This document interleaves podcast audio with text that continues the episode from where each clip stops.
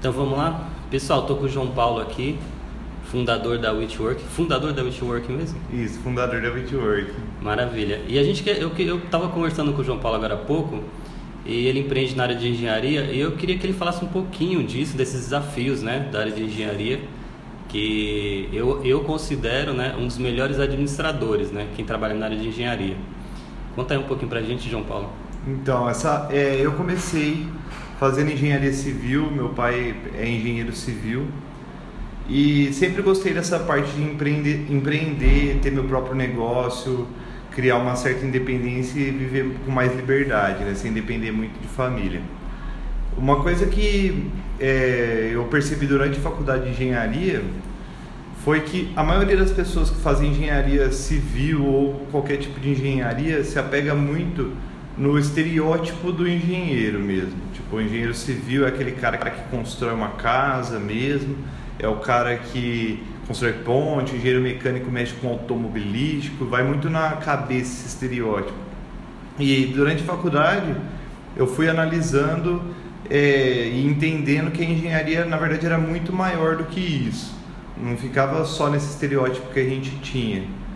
E analisando isso, eu falei, poxa, é, desde coleta de lixo até saneamento básico ou pensar em como a cidade está crescendo, isso envolve engenharia. E a minha ideia foi, é, foi mexer nessas áreas onde eu senti que pouquíssimas pessoas das faculdades é, se interessavam por falta de conhecimento mesmo e acabava gerar, gerando uma grande oportunidade nesses ramos.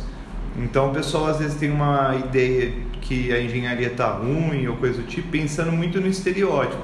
Mas se você sair um pouco dessa caixa do estereótipo, começar a enxergar como outras coisas que você pode contribuir sendo engenheiro, certamente as pessoas começam a encontrar muito mais oportunidade. E assim foi o que eu foquei muito na faculdade. Eu fui para a área de laudos é, judiciais e extrajudiciais, que são de patologia de obra, acompanhamento é, são outras áreas que tinha uma demanda bastante grande porque não tinha engenheiro que estava indo para isso.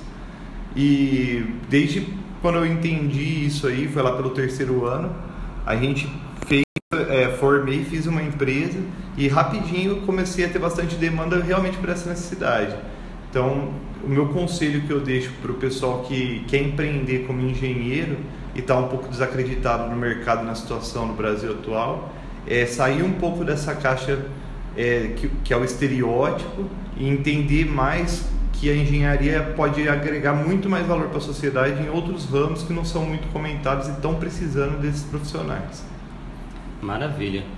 E me diz uma coisa, qual a diferença do mestre de obras e do engenheiro? então, o mestre de obra, normalmente, ele é um, uma pessoa que tem muita experiência prática. É um, olhando no lado do empreendedorismo, assim, ele tem uma gestão de pessoas boa, assim. Ele é um cara que era um pedreiro normalmente, ou um construtor, e começou a evoluir bastante e ele já tem uma equipe, então ele consegue comunicar de maneira efetiva com as pessoas da equipe dele, os pedreiros, serventes, eletricistas, em busca de alcançar o objetivo final. E o engenheiro, ele entra como uma parte que tem mais conhecimento, está mais atualizado e sabe os atalhos. Então ele dá uma atualizada no mestre de obra, ele consegue ter o projeto final, aquela visão mais é, macro do negócio e consegue dar dicas que o mestre de obra vai conseguir comunicar de maneira mais efetiva para que a obra seja entregue 100%.